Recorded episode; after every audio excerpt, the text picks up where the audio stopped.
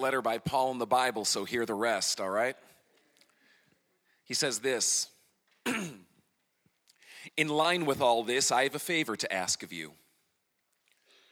As Christ's ambassador, and now a prisoner for him, I wouldn't hesitate to command this if I thought it was necessary. But I'd rather make it a personal request. While here in jail, I fathered a child, so to speak. And here he is, hand carrying this letter. His name, Onesimus. He was useless to you before. Now he's useful to both of us. I'm sending him back to you, but it feels like I'm cutting off my right arm in doing so. I wanted in the worst way to keep him here as your stand in, to help out while I'm in jail for the message.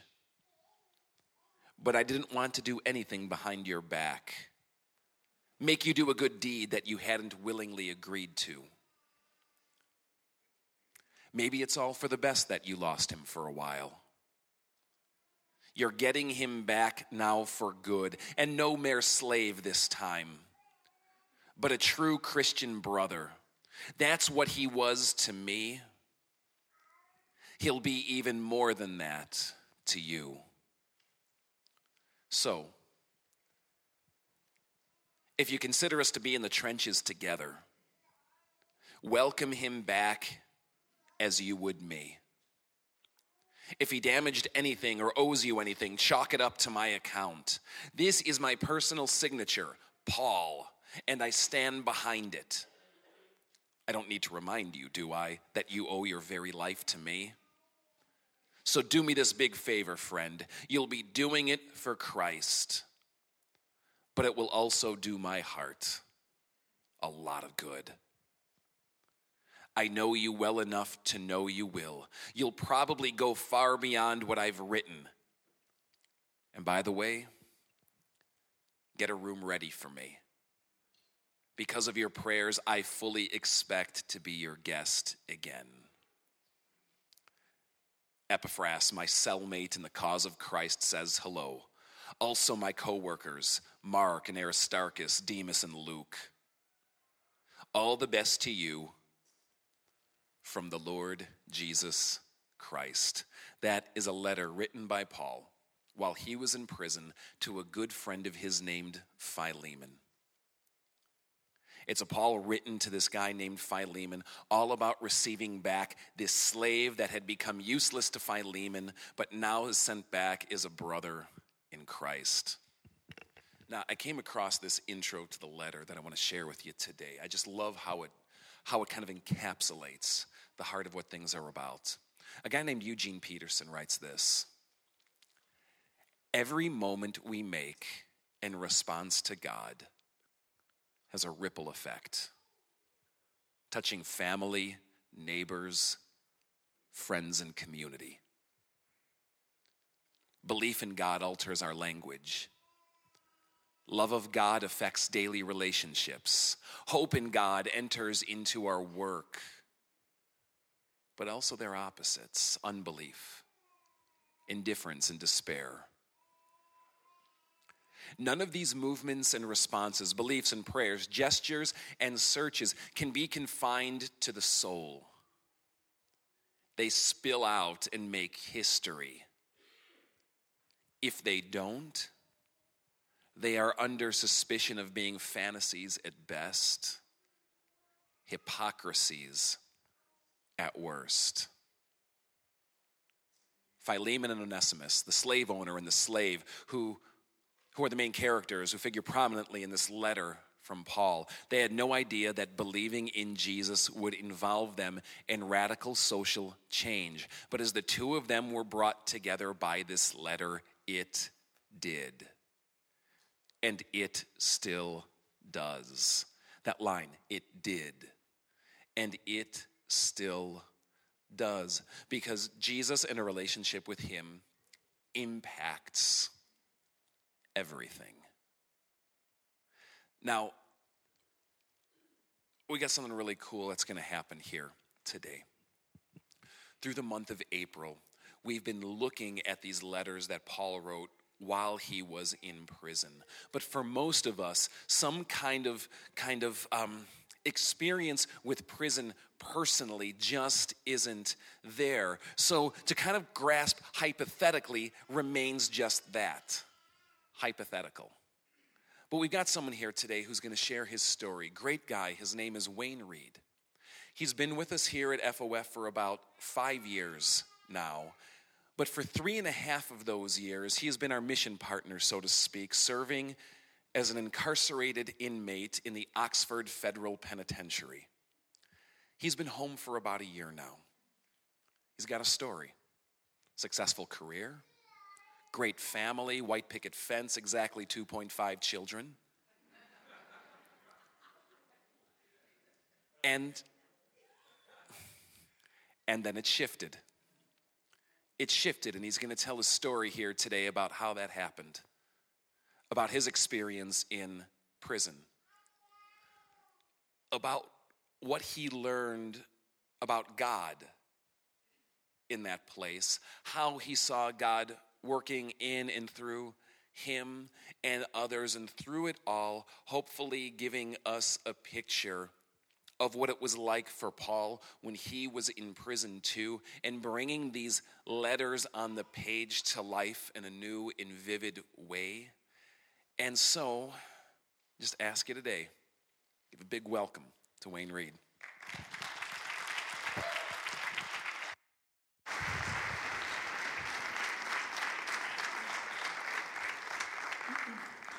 Mr. Reed, there are some in the media that think because your victims were rich football players, then I'm going to go easy on you. That is not the case. I sentenced you to 48 months, and the words that follow that very much feel to me like a peanut cartoon where it was just a want, want, want, want, want. How do you respond when you're in a situation and you hear those words? Words that you never had hoped to hear, expected to hear, and that are against everything you prayed for. When all of a sudden, life blew up.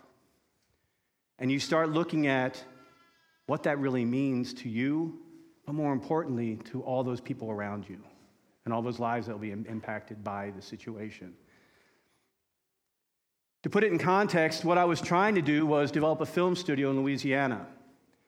The hope was we were going to provide a lot of jobs to an area that really needed them post Katrina. And we were making really good progress with that. We had a property identified, we had a building identified, we had funding in place. But then 2008 happened. Things changed, money goes away. But the opportunities don't. So, as an entrepreneur, you go, What are we going to do about moving this thing forward? I have this beautiful big movie, The Expendables. Not really a beautiful movie, but wants to get made in a big space, we have to get this done. And already I was rushing. Already I was starting to leave God maybe to the side, if not behind, in what I was trying to do. So an individual came to me and said, You know what? I have a bunch of my friends on the team that buy tax credits, and we were going to get a lot of those from the state of Louisiana for what we were doing. And they will have money to get you started. They'll give you the help you need to kind of get moving forward. Great, let's go get this thing done. I'm going to start getting busy working on everything. And I was started rushing, and things weren't documented correctly. Expectations were not understood clearly between everybody. And because of who these people were and where I was, things accelerated very quickly. It spun out of control. And 24 months later, I heard those words from a judge. And my response was devastation. I remember going into a little room. I was by myself in the sentencing and calling up Lynn. I said, honey, it's not six months. It's not a slap. Despite letters from a judge that was liquidating our property or, or the studio and said could find nothing wrong in what we were doing, in spite of letters of people saying, look, this is not Wayne's character. It's 48 months, honey. And I had to fly home and figure out what that was going to look like. But in looking at all this, um, I realized that how we respond to stuff in our lives is really where God starts meeting us. It could be a car incarceration or maybe something like a health prognosis or a relational challenge, something maybe not as dramatic. But when I share these numbers with you next, I would guess that also incarceration impacts a lot more of us than maybe we visibly want to share. I think it's one of those hidden things that either we've been close to it and we are lucky we got out of it, or we are on the edge of it now, or we know someone it was, someone it is, in our family, in our friends, in our circles. Hello. Switch on the side, turn it on. There we go. It was going so smoothly.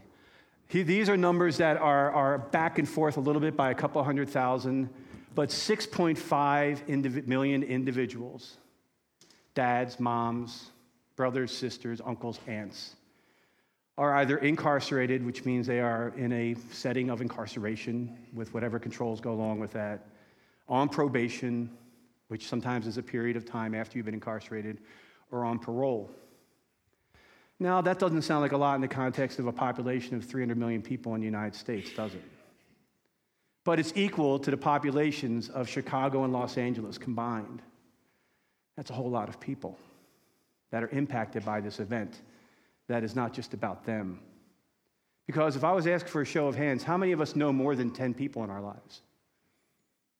15, 20, 25, 30?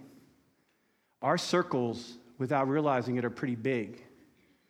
So before you realize it, over 25%, if you only know 10 people, 15 people, about 25% of our culture is impacted by incarceration. So if I was looking around this room and I was working strictly mathematics, I would go, okay, all you guys have been impacted by this. Just by me being here and Lynn being here and our relational circles, we probably touch on a number of people in this room alone. So I think that's a conservative number. But what's really so critical, and this is something I've, I've not branded, but help me understand it. Um, when an explosion goes off in the natural world or in your life, something I call the shrapnel effect. And the shrapnel effect is whatever actions or events that are taking place with you have an intentional consequence that thing that was it targeted, it was targeted at, to me, the, the target was, hey, I'm going to punish you. You're going to go do 48 months in a federal institution. Fortunately, it wasn't a um, penitentiary. That's a different ranking way up there with lots of bars and sharp wires and things like that, and I'll show that to you in a minute. But um, that shrapnel effect hurts a lot of people. I know my shrapnel effect cost my wife her job at a big church. Because they were wondering, how did you not know your husband was doing this? She's like, my husband didn't know this was going on. My kids got affected. My friends, the trust in relationships I built up over decades, shattered, blown up. So we need to understand that when things happen in our lives and we don't respond to them as God would see us respond or need us to respond, and we ignore all those warning markers. I remember sitting in a, a um, situation out in um, Salt Lake City at the Sundance Film Festival when we were announcing the studio. And my wife who has a beautiful gift of discernment said, um, Honey, I don't trust this situation. I think you need to stop. And I was like, Honey, I got this. I'm fine. See how that worked out? I have never not listened to her again, no matter what. I'm not arguing the point. Um, but that's also caution. God will sometimes use other people to talk to us because we're not hearing Him in any form or fashion and say, I'm going to speak through Lynn, or I'm going to speak through Dave, or I'm going to speak through Keith, or I'm going to speak through Jen, or I'm going to speak through Mark, whoever that's going to be. Um, so, understanding that shrapnel effect and the impact it has on our culture and our society for any of the events in our lives is so important. Um, this was home. This is Oxford prison camp. Um, right there was my first room. Um, there was a guy named Woody that was in there. He looked like a big Mr. Clean. Um, Woody was about six six, weighed about 300 pounds of muscle, except around his stomach, which I'm feeling a little guilty of right now. And um, he was a crooked cop in Chicago who beat people to get money out of them so he wouldn't like get him in trouble, give him a ticket, or arrest him. Bad guy. My other roommate was a guy named Rich who had been slinging crack since he was old enough to kind of move around the street and has spent his entire life incarcerated. So this wasn't um, all your white collar golf playing kind of guys, that's a big fantasy. Um, maybe some rich people get some preferred treatment. But the average person going through this kind of stuff, you're commingled with a bunch of people who are low security, but they've earned their way there through a long process, or they got there because they're not really a threat to society. So it's a little different. Most of my time I spent right there in that room. There are about three of us in a room, four of us in a room, 10 by 10, 10 by 11. You have four lockers, four bunk beds, and kind of two and two.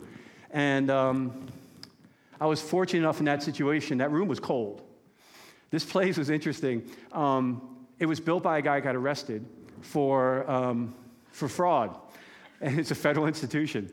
Um, he built the standards to Florida when he built it in Wisconsin. This is Oxford, Wisconsin. It gets real cold. We had one year where, um, just so you understand the environment, it was so harsh that our water froze when it was left on our desk by the window in the room. And we only had so many blankets they give you because they don't want to give you too many.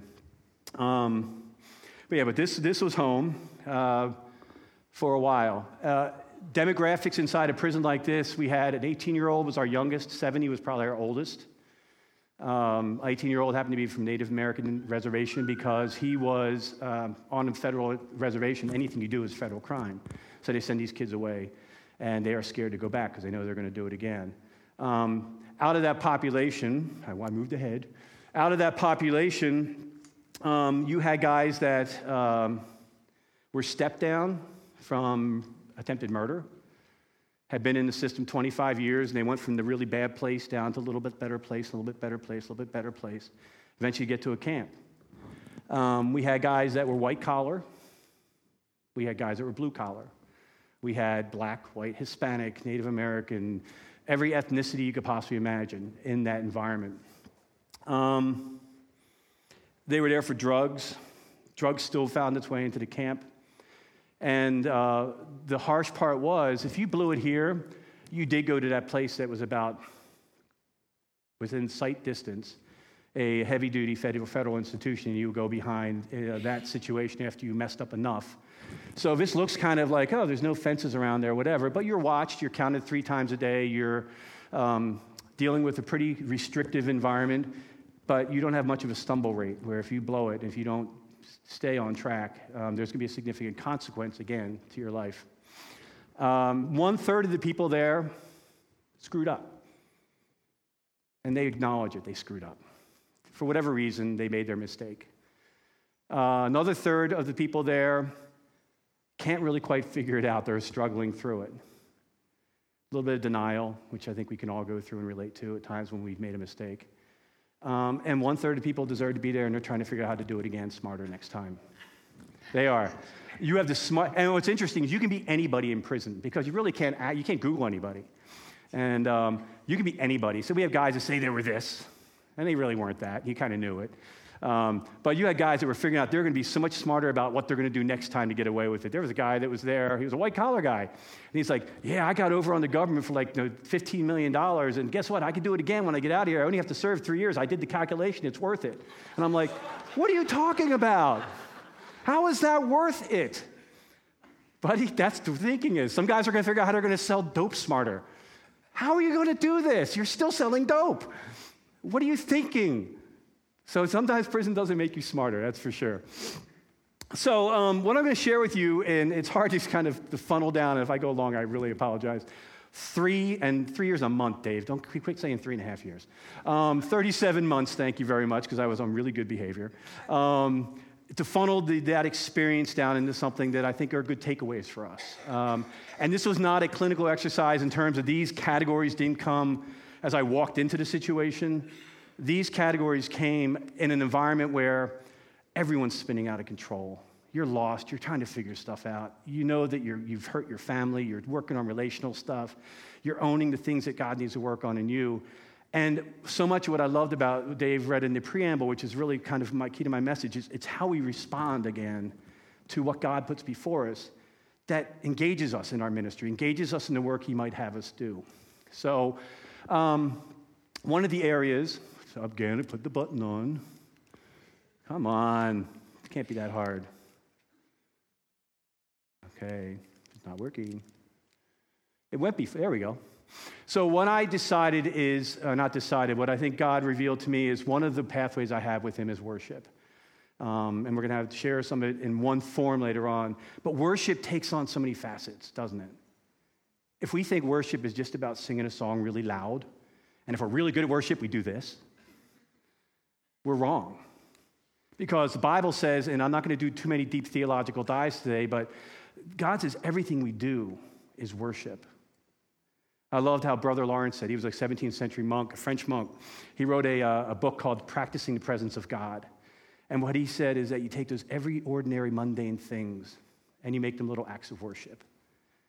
And he specifically was talking really about um, prayer, but it went into everything we did. So there we go.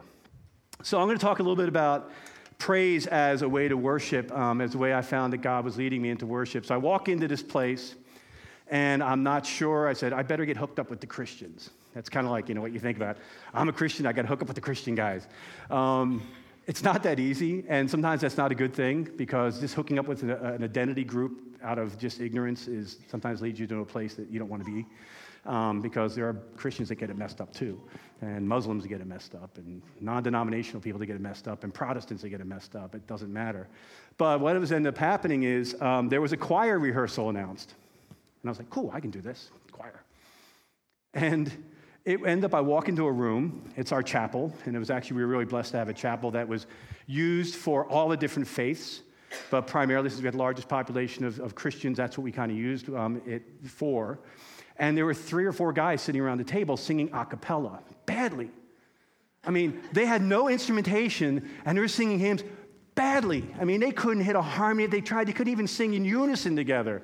And my first instinct is like, okay, I'm just going to quietly pretend they didn't see this guy walk through the door of a new guy, and I'm just going to kind of pretend this isn't here. But no, God led me to that door for a reason.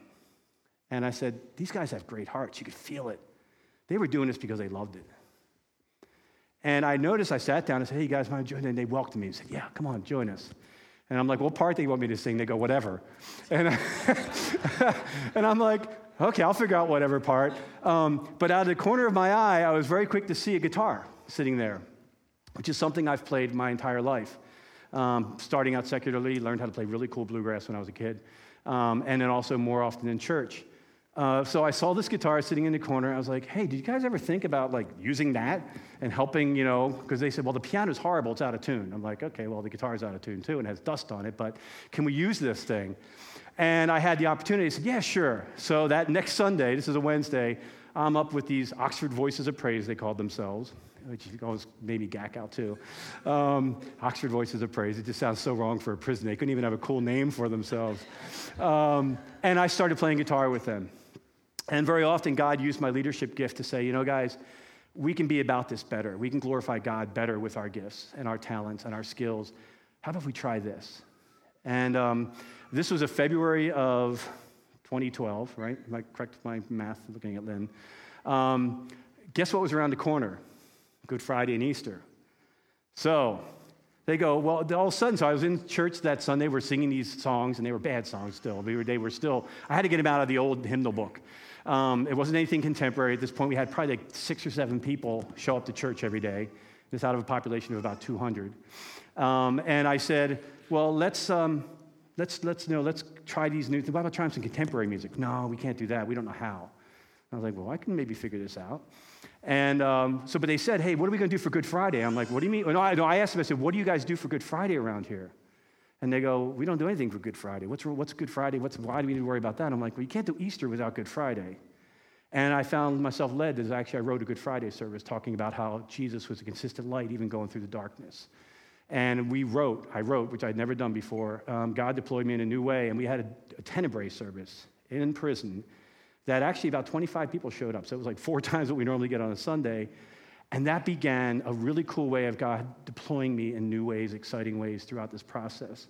Um, so we started doing that, and um, it led to, I think I did every Sunday worship leading, except for two out of 37 months. So God used me in that way. We also had Saturday night praise and um, worship services that they called. That became some teaching times, became where we do some workshops, but really sometimes it was just like, let's, let's just praise for as long as we can and try to bring the walls down on this place. We started introducing contemporary music, things that you would all know that we sing here.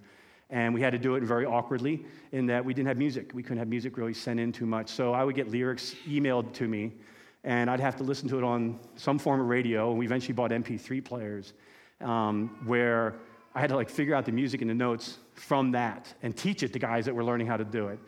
Uh, so it was a very cool experience, and God used us to do Christmas programs. We ended up having, um, by my last Christmas there, I had about 12 guys involved in the service. And we, um, we, we packed it out. The chapel could hold 60 people. We had 80 some odd people come, sitting outside, including guards that had seen what we were doing. And they started, all of a sudden, our, our ministry circle, our response, our shrapnel effect in a good way, started going beyond the couple guys that were sitting around singing one time, off tune, because we surrendered to whatever process and we responded to the opportunities God put before us. One really cool person God put in my life was Greg. Greg was 23 or 24, I think, when I got there. Um, he messed up. He got involved with something with his stepdad. He was raised in a church. His dad worked for a giant Baptist church his entire life. He went out and used to evangelize to kids in the inner city of Chicago from Indiana. But he was a mess. He was engaged before he came in, and his girlfriend gave birth to his baby while he was in prison. Greg um, very much was my son to me in age and where he was coming from. And all of a sudden I said, okay, God, what am I supposed to do with Greg? Am I supposed to just have him be part of the band? You know, he wanted to play piano, he hadn't played for a long time. And uh, Greg uh, became special. He shared all the stuff that was going on in his life. I could walk around. we had this track. And when people were going through hard times, they would walk to track. And I took, I don't know how many miles of walking with him as his girlfriend left him, as he struggled with how to deal with that, how to still be a dad to a girl he could only see on the best situations every other week. That was our visiting time, and only if someone could give her a ride up.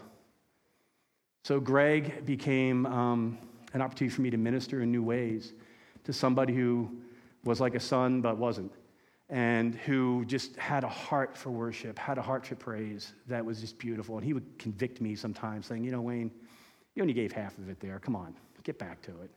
What are you leaving early for? You got to run to the chow hall? Um, there were times he kept me on point. Um, but Greg, it was interesting as I was transitioning, um, I had to step back and let him lead um, in worship, which was awkward for me. I had been doing it for so long. And watching God work through him and continue to have a good relationship with his wife or his girlfriend, his ex girlfriend, have a good relationship with his daughter who would just jump and smile whenever she came into the visiting room was a beautiful thing to behold. And Greg really stood, stepped into that role um, as I was leaving, and he continued to ripple on others um, beyond the impact I had on him while he was there. He was going to impact other people beyond not just that facility, but he eventually transferred to another facility and um, used his worship there. So it was pretty cool. Another way that um, I'm going to kill this thing. There we go. Okay. Um, another powerful way that God revealed to me, and again, these were a lot neater in hindsight, was the power of prayer um, in that situation. Um, the first, there, I found out that was interesting. This, this gentleman had greeted me the first day there. Was named a gentleman named Eric Merkel, and I'll talk about him in a little bit. Um, he was there for a long time, but he's the first person that said, Hey, you know, we gather every night and pray. Would you like to do that? And it's weird because in prison you have all these like count sections. You can only be at a certain place for a certain time, and then you got to come out of that and you got to get counted because, like, for some reason we did have a couple people missing one time, and they were like, "Where'd they go?" Well, they left. Um, they found them. They no longer came back here. They went to the place down the hill or some other ugly place nearby. Um, but yeah, they do. Some people think, well, there's no locks here. I'm just going to walk out. I remember one time watching a guy come around. The, this is total sidebar. He comes running back in. He has two giant bags of Kentucky Fried Chicken. I'm like, what are you doing? And somebody visited, dropped it off by the road, and they went running out there thinking the camera was not going to catch this person running around in, in Zookeeper Green with two giant bags of Kentucky Fried Chicken in their hands. I think he got a bite into it before it ends up uh, getting confiscated and he went to the hole.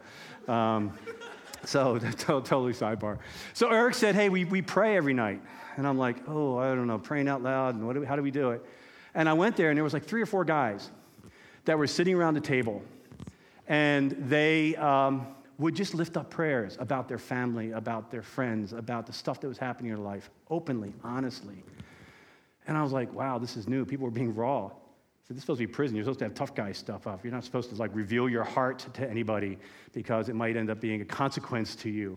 Um, they revealed their hearts. And I said, I got to be part of this, God. I mean, I don't know how you're going to use me. I don't have an intercessory gift, but I can pray. I can talk about the stuff that's bothering me, the things I'm concerned about, the things that I know are hurting outside of my relational world.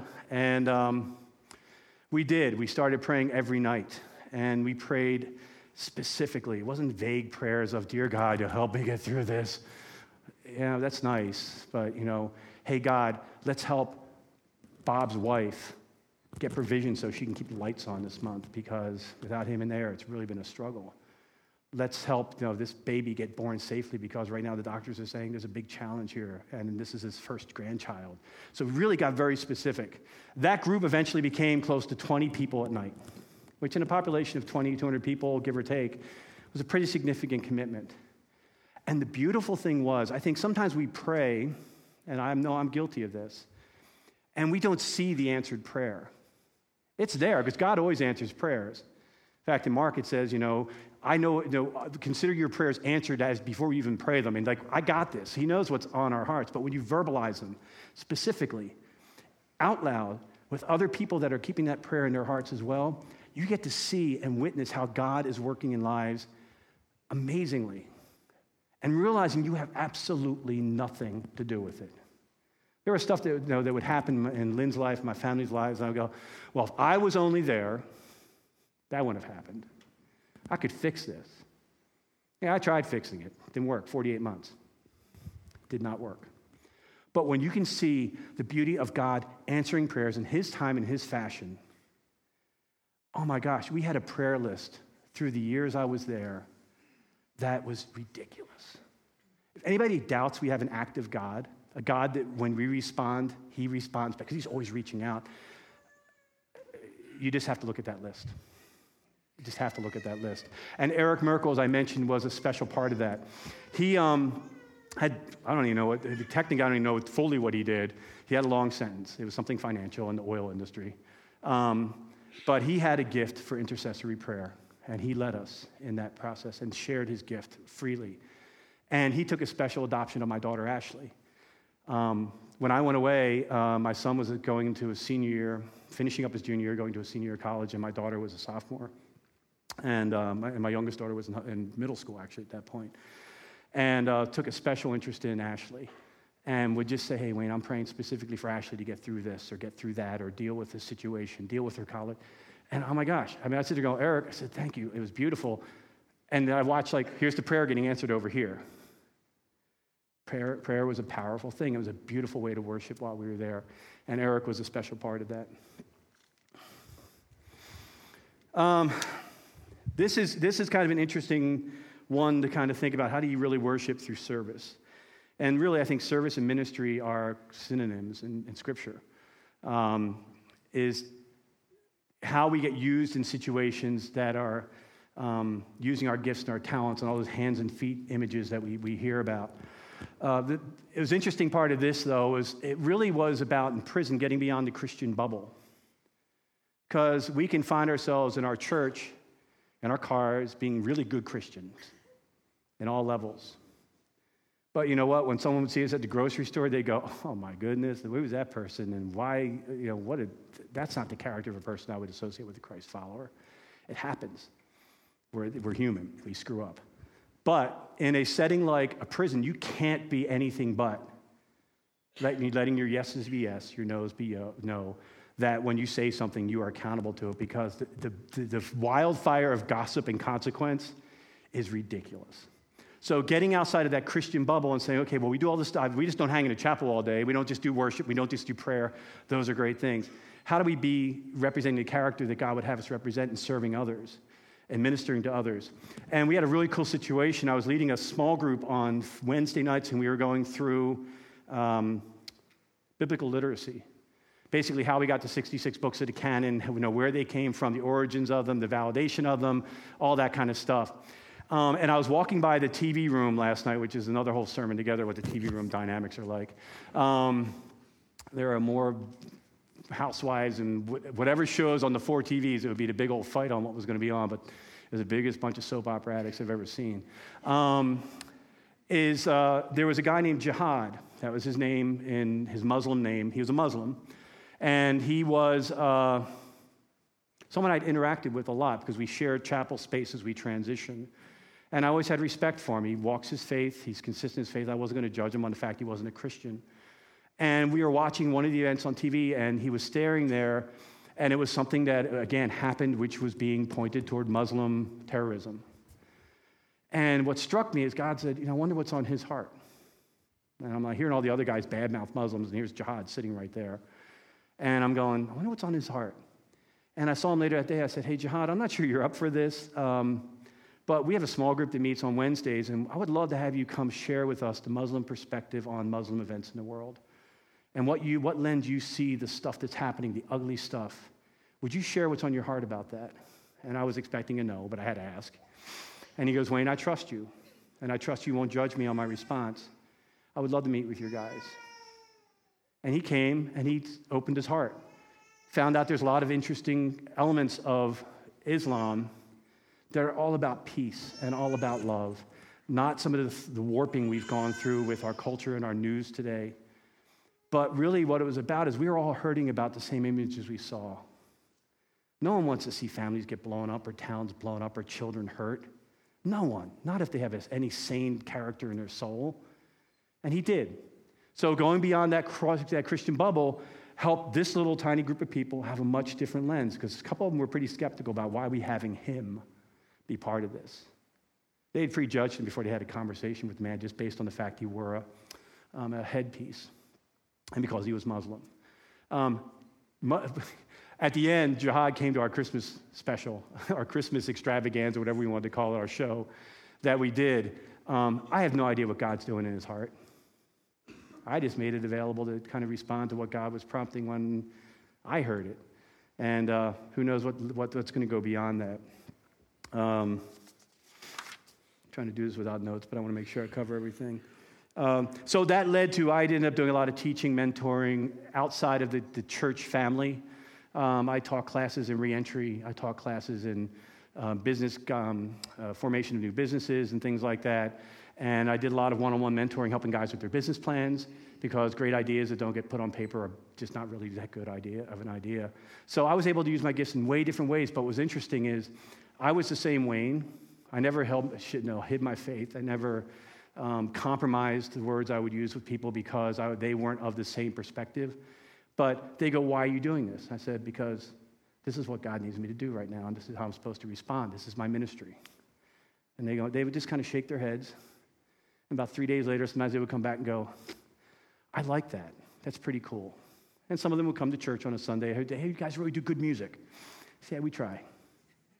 And uh, it was open up another door. Again, these other things started layering on top of one another. Um, one of the service things we did is uh, we would gather, when, when people would come to camp, and I'll talk a little bit more about this in just a second, we would, um, they would have to come in the doors, and basically their clothes are gone. They get sent home, and they come in with basically hospital scrubs and slippers. Um, that's what they walk into their new room with. That's what they walk into whatever, till their clothing gets issued and stuff. Um, they don't get toothbrush and toothpaste. They don't get a lot of the basic things. So we would gather as a Christian group, kind of a helps ministry. Um, we would take donations and we would, have, we would collect shower shoes and toothpaste and toothbrush and all those basic things that you could feel somewhat human coming through. Some of these guys come off buses. Some of them been in, they never, they were in county jail settings. I was very blessed that I was able to stay home until I, um, I surrendered. Uh, but we would do this as a cool ministry. And it kind of leads me to kind of one of the things I want to talk about in terms of sacrifice. And this is kind of a last thing that really um, it was a highlight to as I look back. Uh, when you submit yourself to the federal prison system or any prison system, you get issued stuff. Two pairs of pants I got, three shirts, a couple t shirts, five pairs of boxers, white socks, and Frankenstein boots. That's what they were big, black, nasty, cheap, $8 cost boots. That's what you get. Anything beyond that is a burden on the individual or their families, more importantly, to provide. So it could be that you want to get a pair of sneakers so you can walk around the track without getting blisters on your feet, or you want to get a pair of sweatpants so you can work out, or you just want to be in something besides a zookeeper green. And if anybody's in here green today and I start shaking, I'm sorry. I love seeing diversity of sexes and colors. It's just absolutely awesome. Um, so, so we would sit there and get these things, but all that's expensive. We also lived on kind of a subsistence that was fairly not, not really good. A lot of starch, very little bit of protein, so you're always protein starved. So, of course, being good business people, the commissary, which is the biggest profit center of the institution, would sell you meat and cheese and nacho chips and all these toiletries and headache, you know, medicines you need and everything. And it gets expensive. They would sell you new sneakers. They would sell you boots or, you know, work boots that were not the black ones. They would sell you sweats. They would sell you t-shirts and it got really expensive. Um, but I've learned about thousand ways to cook summer sausage in a microwave with pasta that I had a microwave, or rice I had a microwave, and put cheese, and none of this requires refrigeration, keep in mind, because it goes lives in your locker, even when it's 95 degrees in your room. All this stuff's got to survive. But really, what it is, the sacrifice comes back on the families and those people that are around these individuals to because really, what I was going through, I was in a bubble of my life wasn't happening around me. My daily life was the box I was in. Our families, Lynn, my kids, our friends, they had stuff every day life struggles, stresses, provision that were impacting them in really hard ways. Um, but the, where was I even going with that? So it happens when you derail on something. Um, all, everything also costs money. Your, your phone costs money. Your email costs money. Whether you read it or write it, it's costing you a nickel a minute. So everything you touched cost money. I had one of the best jobs in the institution. I was the sole lead clerk in charge of safety and um, fire safety and recycling, materials management for the institution. I worked 40 plus hours a week. I got up every morning at 6 o'clock. I went down the hill to a place which actually felt kind of good. I drove a forklift. I offloaded a lot of food that was out of date. I used to see the meat and I was like, well, I'm not eating that tonight because it expired a year ago. It's been frozen, but it expired a year ago. Lots of that. Um, I became like the, the, the, barometer on do we eat this tonight, Wayne? What do you think? Um, but um, I made uh, $61 a month. It was like 13 cents an hour. And I had the best job. I had a grade one job in the institution. Um, so, needless to say, if I wanted to talk to my family or email them or uh, get any extra food or buy some sneakers, that came from someone else's pocket because I sure, in first time in my life, I couldn't do anything. I was helpless. Uh, I remember specifically, I mean, missing some events that were really important to me. I missed my son's graduation. I missed my daughter's graduation from college. I missed my uncle's death, my only uncle. I missed my mom's death. Um, I missed all kinds of things that were sacrificial. But I think when I look at worship as a sacrifice in, in terms of worship, I remember getting a call from Lynn or an email, because we used email very um, as much as we could. I got an email from Lynn that says, Hey, honey, I don't have any money left. And I know you're out of minutes. I know you're out of food. I know you need toothbrush or whatever. I don't know what I'm going to do. A little while later, um, I got another email and said, Hey, honey, I have 100 bucks left. I'm going to send you 50. Kelly and I will be fine till my next paycheck. That's sacrifice. And any of those guys that would sit there in a prison saying that their baby mama or their wife or their girlfriend or their mom or grandma, they were so angry they didn't send them any money. I would hammer them. Nice way in love, but I was like, what are you doing? Do you know what they're going through? Do you know the sacrifice that you put them in? They didn't do anything to get you here. You did. And we keep people accountable through that sacrifice. Um, now, I can't uh, compare myself to Paul in any way, but I found that God unleashed a gift of words in me um, while I was there in terms of how I would minister and also how I would seek forgiveness and ask for you know, reconciliation in our own lives and our lives with different people we are um, impacted. Um, this is interesting because this letter, um, I typed this email and I saved it. Um, Christmas of 2012, my first Christmas there. I just found out, I think this week, that the prosecutors on my case were fired for misconduct. And subsequently, the DA or the uh, federal, the federal appointed person also had to step down because of misconduct. It would have been really easy to be bitter and angry. But I said, you know what? These are the words that came out of my, my hands at 7, well, 7.11 in the morning. I find myself in an opposition this year for the first time in about 30 years, and that is being in a place without a loved one to share the day with, nor the ability to give a gift to be opened. As you all know, that is very counterwiring for me. But for reasons and purposes that God sees necessary, this is where I am. So, how do I respond? Again, that response. Well, since a new game, a cool sweater, a box of CDs, or funky stemware are not options for me, I have to give a gift of words and hope that you find them worth unwrapping. And I proceeded to write something to each of my children and to Lynn with specific instructions to be read around the Christmas tree. I understand it was a very moist morning in that household that day. Um, in the context of Philemon, it's interesting because um, it's a very short letter. I was so glad that Dave, Dave said, Oh, you're going to, have, talk about around Philemon. It's like, Oh, cool. Not 200 and some odd words. I'm good on this. Um, but what was interesting was uh, there's, a, there's a component here that made me realize while I'm not like Paul, and I would never claim that, I could be a little like Onesimus in that formerly he was useless to you, and now he has become useful.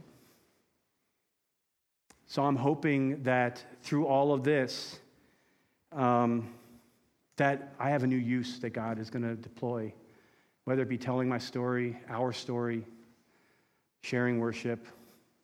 Don't know. I know I'm not going to get ahead of God on this one because when I walk and leave him behind, there's a significant consequence. I don't want to go through that again. Um, you have to choose when you go through this situation how you're going to respond to it. Am I going to be defined by the fact I have a felony conviction on my background? Or am I going to let God, who is the amazing refiner, refine me in the process? Kind of like that Malachi image of refining silver or gold. You get rid of all the junk as you heat it up. But really, what Lynn and I had this beautiful way of um, talking about what I need to do in my life. And we talked about remodeling. That we looked at my experience there as I needed to remodel room by room those things in me that God didn't like, or where I had just forgotten where God was in that situation. So slowly but surely, we'd walk through remodeling the rooms in my heart that needed to be remodeled and it healed our relationship. It healed. Um, I still was hopefully coming out a better dad, a better friend, a better husband, better colleague. Um, I'm still judged, and that's okay. I know I'm forgiven by the people that matter to me, and especially by God, and I've accepted that. Um, so, yeah. What I'm uh, going to do now is move into a little bit of worship, and we're going to do this a little differently. Um, I'm going to say there are two songs that kind of were really important to me when I was there. Um, one of them, actually, there's a gentleman in the back that knows the song probably from when uh, we did a service trip down to um, post Katrina down to uh, Mississippi and Louisiana, Mississippi. Um, Never Let Go, which is how we're going to close this place. And I want us to rock it. I want us to lift the ceiling off this place because the words in it are beautiful. But I'm also going to lead us in a, the first song, um, Sweetly Broken. And what I'm going to ask is that use it as a time of reflection. Maybe there's something in your life that um, you're seeing a little more clearly, or maybe admitting to a little bit more clearly. Um, maybe you know people around you that have been through similar situations or are facing some really tough struggles. And I'm just going to encourage you to let them kind of soak into your heart, let the w- words wash over you if that's what um, needs to happen. If you need to worship them out, we're going to let that happen as well. We're just going to trust that the Spirit's going to guide us through this um, as we share it. And then Dave's going to close us out as we bring the band back up.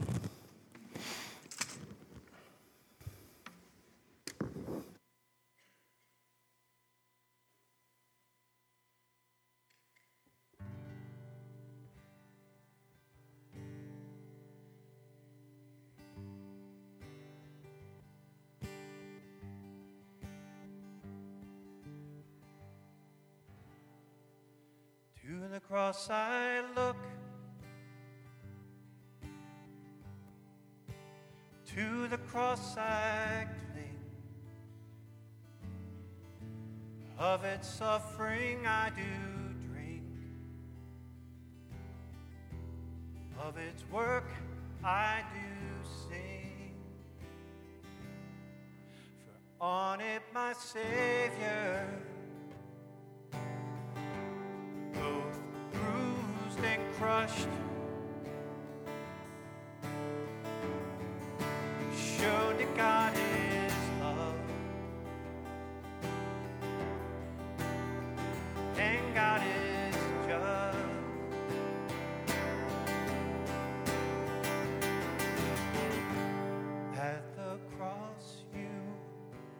beckon me and you draw me gently to my knees and I am lost for